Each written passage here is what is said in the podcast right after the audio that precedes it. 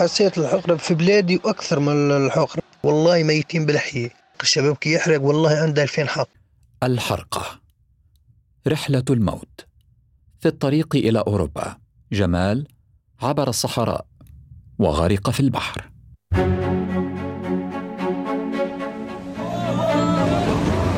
اللي قاعد في حاملتي طاح. راسه ضرب في اللوح متاع الفلوك على جنب مات. لماذا يخاطر آلاف المهاجرين بحياتهم؟ الفقر، البطالة، والصراعات السياسية. تعددت الأسباب والموت واحد. فهل رحلة الموت خير لهم من الحياة في أوطانهم؟ هذا بودكاست فصول. أعدت الحلقة مروى أشير وأخرجها أحمد الضامن. أنا أحمد خير الدين مع النروي فصول الحكاية.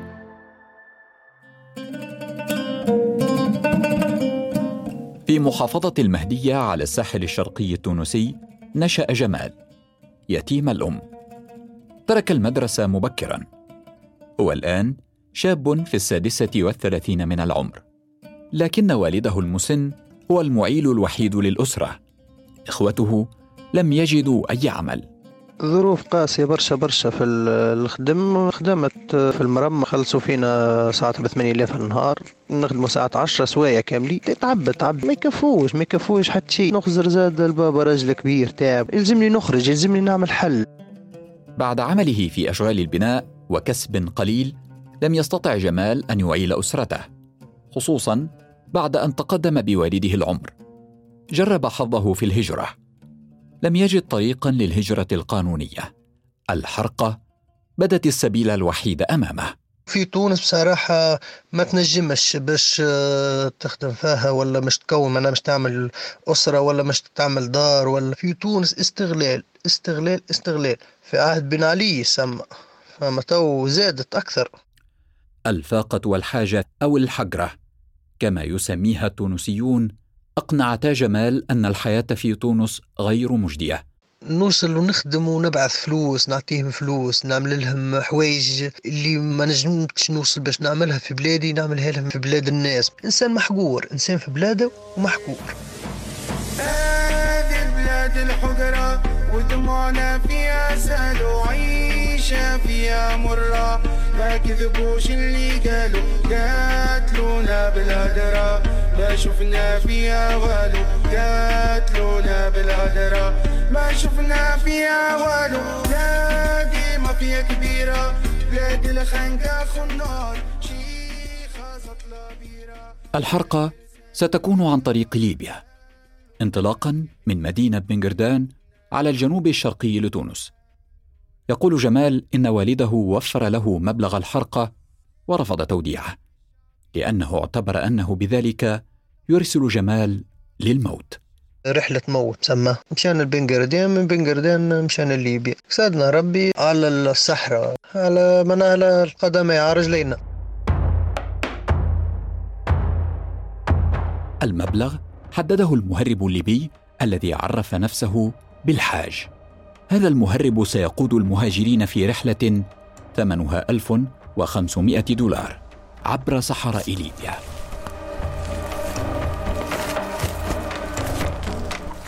قطعوا الصحراء التي تربط تونس بليبيا مشيا على الأقدام. وعبروا سباخا وهي بحيرات ملحية في وسط الصحراء حتى سالت الدماء من أرجلهم.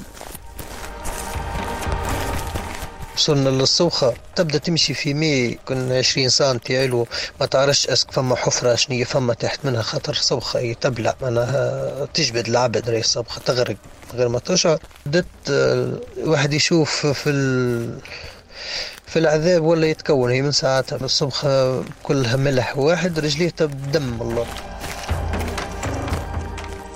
لكن الذي كان ينتظرهم في ليبيا كان أعتى وأصعب.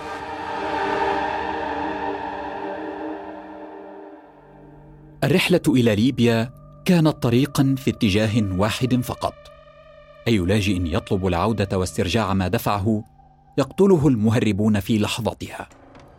مأساة في ليبيا عملنا خمسة أيام كل نهار مصبط فما واحد من المكنين مات. هو حب على فلوس وحب يرجع لتونس قتلوه آه، واحد من الناس نحكي على روحي الإشباع ضرب. كي يجيبوا لنا حاجة مما ناكلوا ويطيشوها لنا كالحيوانات. تتكلم كذلك ديما يرجع المصبط راهو مصبط معناه ضرب ضرب. ما عندكش الحق تتكلم. عدانا في ليبيا خمسة أيام شر السبان. والديه تثبت من اليابة ألف مرة في مرة في مرة. الضرب عذبون يمكن الحبس ما يعملوش فيه محل هيك. خمسة أيام من الرعب عاشها جمال ورفاقه في زنزانة. يصلهم الطعام رميا في قفصهم ويقتاتون عليه دعما لأجسامهم المتعبة. التي أرهقها المهربون ضربا وتعنيفا. إلى أن جاء اليوم الموعود. الحرقة. رحلة الموت. بودكاست فصول. مهمتي هي أنني نخليهم يتقبلوا الموت. يعرفوا أن الموت ماشي نهاية. وموراها بشي جوج أسابيع جات عندي قالت لي دابا قولي لي شحال باقي لي. قلت لها علميا جوج ثلاثة ديال الأسابيع. في مشفى شرق المغرب وسط منطقة قاحلة طبيبة وحيدة تخفف عن المرضى آلام أيامهم الأخيرة. كنت لأول مرة في حياتي كنحضر العزاء شخص حي وسط قصص الموت تواجه الاكتئاب. كانت نقطة الانهيار بالنسبة لي. هناك انهرت لأنني تذكرت أبي. تم تشخيصي باكتئاب حاد مزمن. توفيت مريضتي منذ حوالي شهرين. ولكنني لم أقوى على ترك طفليها. قصة كوثر طبيبة نهاية الحياة. الأسبوع المقبل. في بودكاست فصول.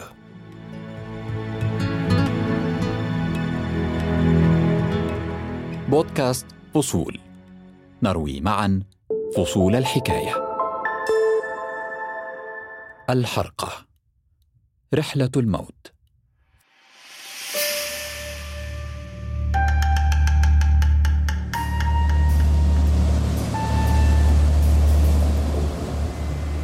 الرحلة كانت آه، رحلة الموت البطيء في البحر. طقس كانت لا حول ولا قوة إلا بالله قوة ربي عظيمة. مطر تصب ريح قوي. خرجونا 209 يسبوا فينا يمشي ولا تموت. رجعوا التالي لا. اليابة يحكوا معنا تبي سيارة وحوش. امشي برا اش مازال فيها كان نموت في البحر ولا نموت في ليبيا. وقصدنا ربي نو كبير ياسر. أكثر من 200 شخص متراصون في قارب صغير. طاقته الاستيعابية نصف هذا العدد. يرتعدون تحت الأمطار والرياح العاتية ثلاثة أيام كاملة عاشها جمال وسط البحر. ولا يعلم إن كان سيصل إيطاليا أم قاع البحر أولاً.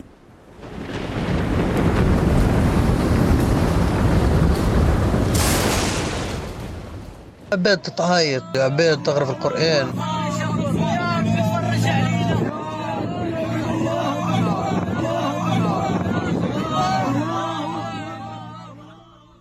اليوم الرابع.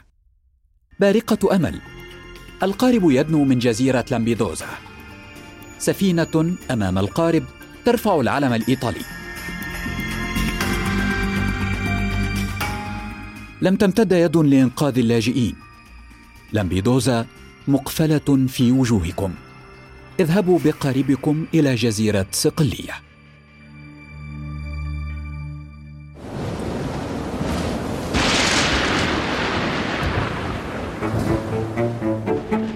اليوم الخامس. القارب لم يعد يتحمل قوة الرياح وهيجان البحر.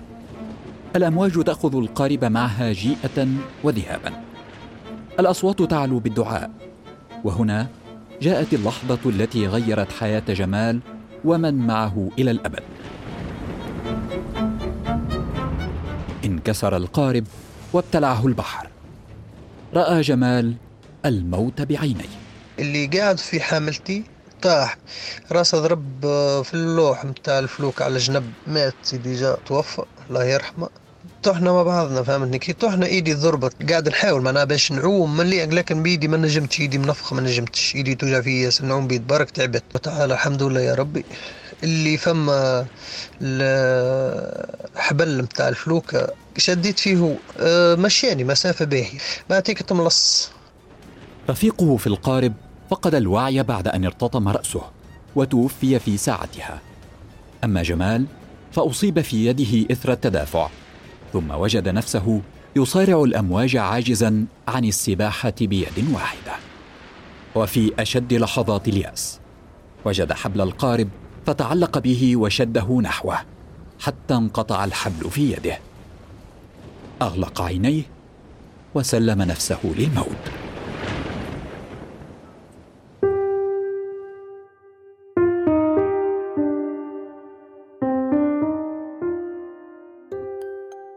فتح جمال عينيه ووجد نفسه على الشاطئ. لم يصدق أنه على قيد الحياة. شاب مصري من اللاجئين جره إلى اليابسة وأنقذه من الغرق. هذا الشاب المصري مجهول الهوية عاد إلى البحر وأنقذ من استطاع إلى أن خارت قواه فغرق. هو اللي انقذني. واحد بعد عذاب خمسة أيام وبريسكو لا لا من سادس يوم جا خرجني ورجع رجع اللي ينقذ في العباد. أه كبش فيه واحد أه غرقه معه الله يرحمه توفى. على شاطئ صقليه جثث متناثرة.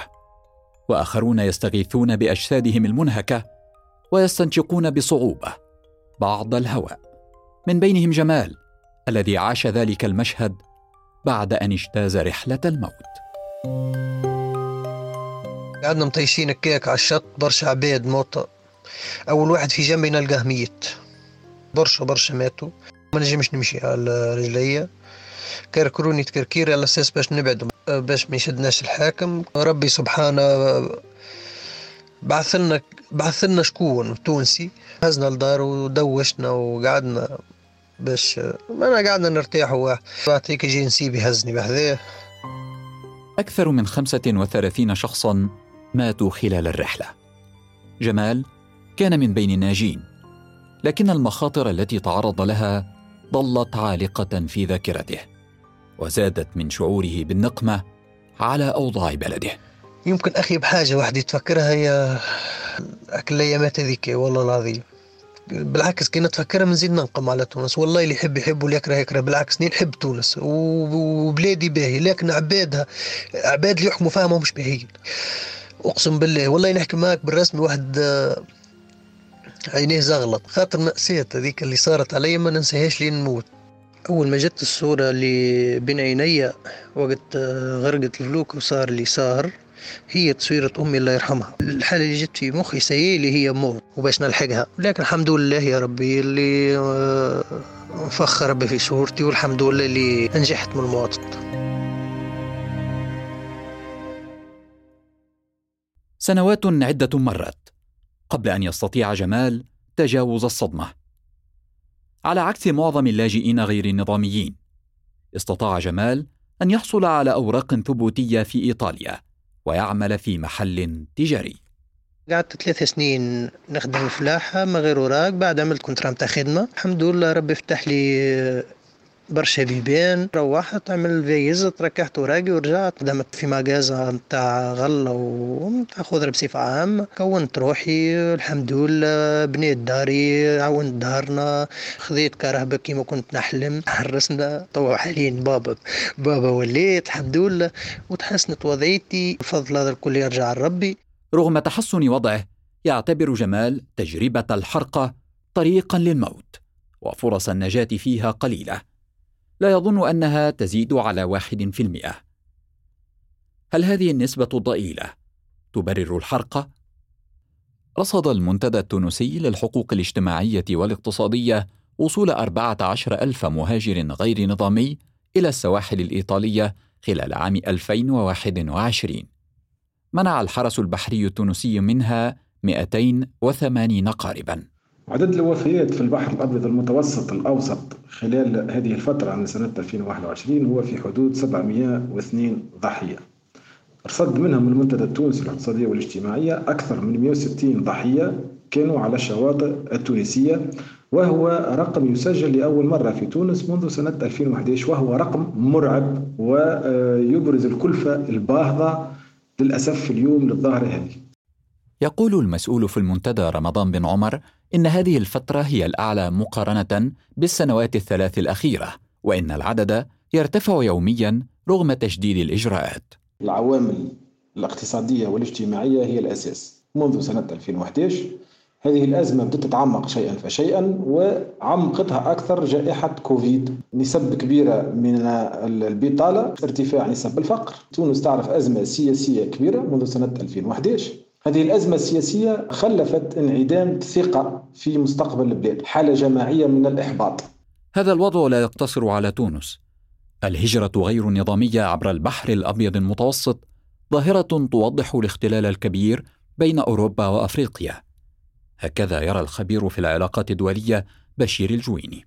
أعتقد أن الحديث على موضوع الهجرة غير الشرعية لا يمكن أن نتحدث فيه فقط في تونس أو حتى في منطقة شمال أفريقيا أو المينا مسألة الهجرة هي مسألة أعتقد دولية.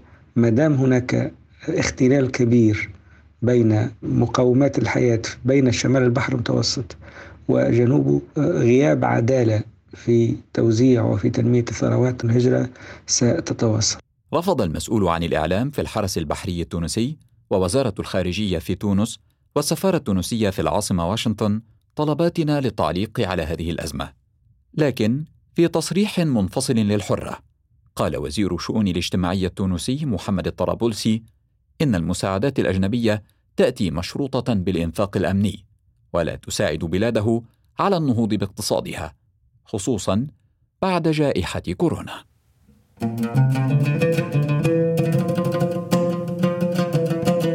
الحرق ما هيش سهلة راهو طريق الموت راهو إنسان يحط واحد بالمية باش ينجح باش يعيش وتسعة وتسعين بالمية باش يموت. واللي يحب يخدم يخدم على روحه ويلقى حل باش يجي أمور قانونية. لكن بالنسبة للحرق بصراحة ما, ما ننصح بها حد لأن خاطر نهايتها راهي صعبة شوية. قديش من عباد ماتت وطريق الموت هذيك العذاب والموت. جمال يرى أن الحرقة طريق للموت والعذاب. وليست حلا جيدا للحجرة. رأي جمال يتناقض مع كثيرين.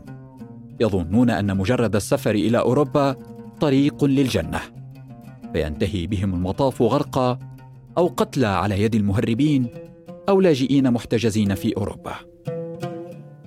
ويبقى السؤال البحر أم الوطن؟ جمال اختار البحر والبحر موت. فهل يكون الوطن حياة؟ هذه تحية مني. أنا أحمد خير الدين ومن الزميلين مروى أشير وأحمد الضامن. كانت هذه فصول الحكاية. دمت في صحة وعافية.